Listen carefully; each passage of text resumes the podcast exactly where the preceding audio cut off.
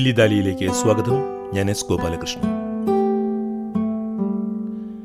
പ്രവാചക കവി ചൈന സന്ദർശിച്ചപ്പോൾ আমি চিনি গো চিনি তোমারে ও গো বিদেশিনী আমি চিনি গো চিনি তোমারে ও গো বিদেশিনী তুমি വിദൂര നാടുകളിലെ അപരിചിതേ ഏറെ പരിചയം നിന്നെ.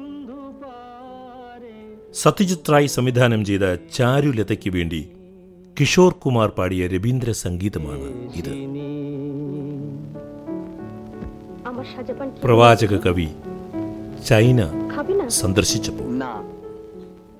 ആയിരത്തി തൊള്ളായിരത്തി ഇരുപത്തിനാലിലും ആയിരത്തി തൊള്ളായിരത്തി ഇരുപത്തി എട്ടിലും രവീന്ദ്രനാഥ ടാഗോറിന്റെ അറുപത്തി മൂന്നാമത്തെയും അറുപത്തിയേഴാമത്തെയും വയസ്സിലാണ് അദ്ദേഹം ചൈന സന്ദർശിച്ചത്. ആസ്പിറേഷൻ സൊസൈറ്റിയാണ് അദ്ദേഹത്തെ അങ്ങോട്ടേക്ക് കൊണ്ടുപോയത്.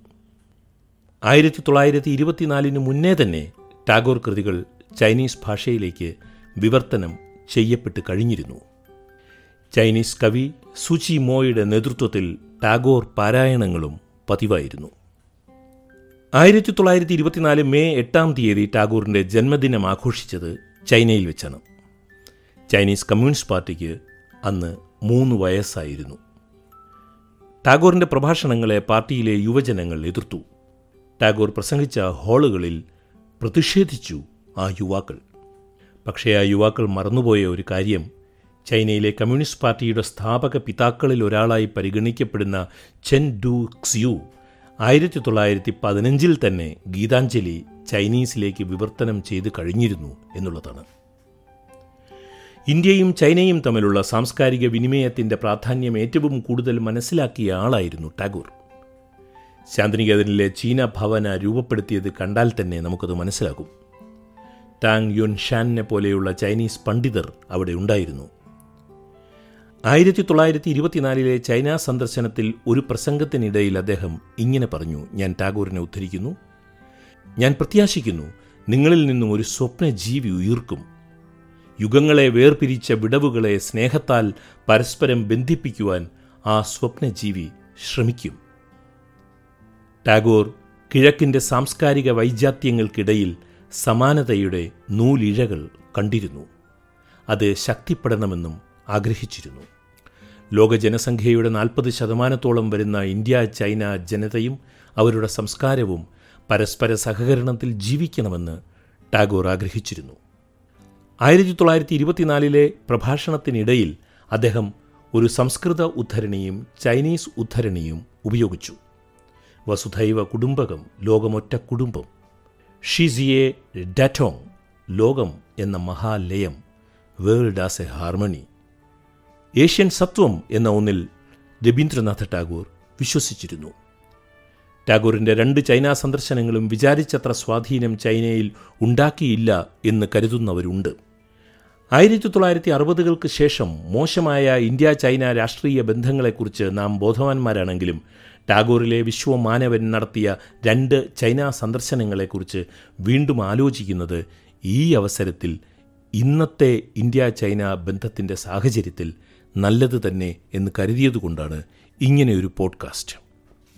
ടാഗോർ ചൈനയിൽ ചെല്ലുന്നതിന് മുൻപ് ബീജിംഗ് ലെക്ചർ അസോസിയേഷൻ പ്രസംഗിക്കുവാൻ വിളിച്ച അവരുടെ പേരുകൾ കേൾക്കുമ്പോൾ ടാഗോറിന് നൽകപ്പെട്ട സ്ഥാനത്തിന്റെ വലുപ്പം നമുക്ക് മനസ്സിലാകും.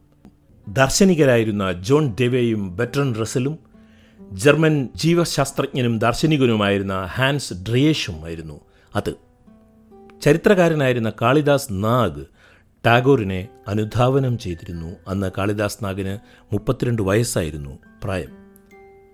അമേരിക്കൻ സ്കോളറായ സ്റ്റീഫൻ ഹേ ടാഗോറിന്റെ ചൈനീസ് സന്ദർശനത്തിനെക്കുറിച്ച് ഗവേഷണം നടത്തി പറഞ്ഞ ഒരു കാര്യം ഒരു കവിയേക്കാൾ കൂടുതൽ പ്രവാചകനെ പോലെ പെരുമാറുവാൻ ശ്രമിച്ചതുകൊണ്ടാണ് ചൈനീസ് യുവാക്കൾ ടാഗോറിനോട് കലഹിച്ചത് എന്നാണ്. ടാഗോറിലെ കവിയെയും പ്രവാചകനെയും വിഭജിക്കുവാൻ സ്റ്റീഫൻ ഹേയ്ക്ക് കഴിയുമായിരിക്കും. പക്ഷേ എനിക്ക് വ്യക്തിപരമായി ടാഗോറിലെ പ്രവാചകനെ കവിയിൽ നിന്നും എടുത്തു മാറ്റുവാൻ കഴിയില്ല. സ്റ്റീഫൻ ഹേ വിശ്വസിച്ചത് കിഴക്ക് എന്ന ആശയ പ്രപഞ്ചം തന്നെ പാശ്ചാത്യ കിഴക്കൻ വാദത്തിന്റെ വെസ്റ്റേൺ ഓറിയന്റലിസത്തിന്റെ പുരസ്കാരമാണെന്നാണ്. എന്നാൽ ടാഗോറിന്റെ ആവിർഭാവം അങ്ങനെ ഒന്നല്ല. അദ്ദേഹത്തിന്റെ കിഴക്കൻ ലോകം ഒരു സ്വാഭാവിക സർഗാത്മക പരിണിതി തന്നെയായിരുന്നു. ചൈനയിലെ ഒരു വിഭാഗം യുവാക്കൾ കമ്മ്യൂണിസത്തിന്റെ സജീവ രാഷ്ട്രീയ ധാരയിലേക്ക് പ്രവേശിച്ചവർ ടാഗോറിനെ നിരസിച്ചുവെങ്കിലും ഇന്ന് രണ്ടായിരത്തി ഇരുപതിൽ നാം ഒന്ന് തിരിഞ്ഞു നോക്കുമ്പോൾ രവീന്ദ്രനാഥ് ടാഗോർ ഒരു വൻമതിൽ പോലെ നിൽക്കുന്നില്ലേ നിന്നിടത്ത് തന്നെ. ചൈനയിൽ അദ്ദേഹം നടത്തിയ പ്രസംഗങ്ങൾ അത്ര കണ്ട് ലഭ്യമല്ല നമുക്ക്. കുറേയൊക്കെ വിശ്വഭാരതി ബുള്ളറ്റിനുകളിൽ വന്നിട്ടുണ്ട് എങ്കിലും.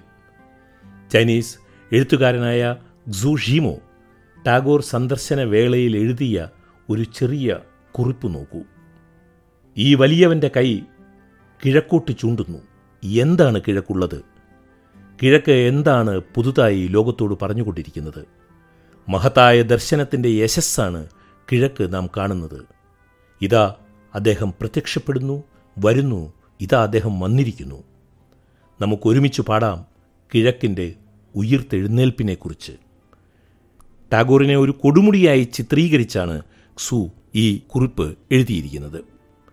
ഞാൻ ഈ പോഡ്കാസ്റ്റ് തുടങ്ങുമ്പോൾ പറഞ്ഞിരുന്നു സത്യജിത് റേയുടെ ചാരുലത ചലച്ചിത്രത്തിന് വേണ്ടി കിഷോർ കുമാർ പാടിയ ഒരു രവീന്ദ്ര സംഗീതത്തെക്കുറിച്ച്. ആ വരികളുടെ അർത്ഥം ഞാൻ പറയാം. എനിക്ക് നിന്നെ നന്നായി അറിയാം. വിദൂര നാടുകളിൽ നിന്നും വരുന്ന അപരിചിതയെ നീ എത്ര പരിചിതയാണ്. നീ കടലുകൾക്കക്കരയാണ് താമസമെങ്കിലും. എത്രയോ ശാരദ പ്രഭാതങ്ങളിൽ നിന്നെ ഞാൻ കണ്ടിരിക്കുന്നു. എത്രയോ രാത്രി ഗന്ധങ്ങളിൽ നിന്നെ ഞാൻ കണ്ടിരിക്കുന്നു. കിഷോർ കുമാർ പാടിയ ഈ മനോഹര ഗാനം കേൾക്കൂ আমি চিনি গো চিনি তোমারে ও গো বিদেশিনী আমি চিনি গো চিনি তোমারে ও গো বিদেশিনী তুমি থাকো সিন্ধু পারে তুমি থাকো সিন্ধু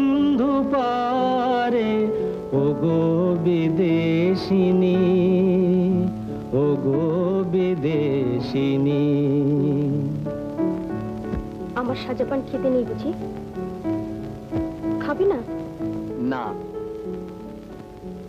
দেখেছি শারদ প্রাতে তোমায় দেখেছি মাধবী রাতে তোমায় দেখেছি শারদ প্রাতে তোমায় দেখেছি মাধবী রাতে তোমায় দেখেছি হৃদি মাঝারে তোমায় দেখেছি। হৃদি মাঝারে ও গো বিদেশিনী।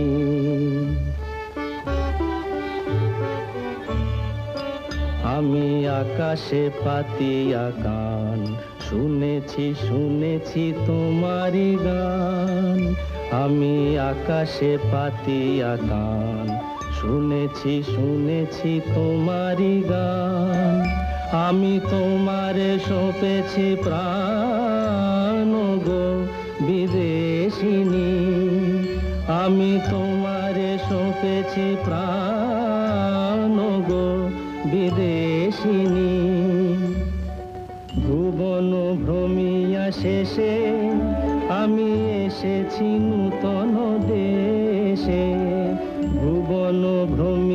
শেষে আমি এসেছি নূতন দেশে আমি অতিথি তোমারি দ্বারে আমি অতিথি তোমারি দ্বারে ও গো বিদেশিনী ও ഗോ വിദേശിനി ഓ ഗോ വിദേശിനി ദില്ലി ദാലിയുടെ ഈ ലക്കം ഇവിടെ അവസാനിക്കുന്നു കേട്ട എല്ലാ സുമനസ്സുകൾക്കും നന്ദി സ്നേഹപൂർവം എസ്. ഗോപാലകൃഷ്ണൻ.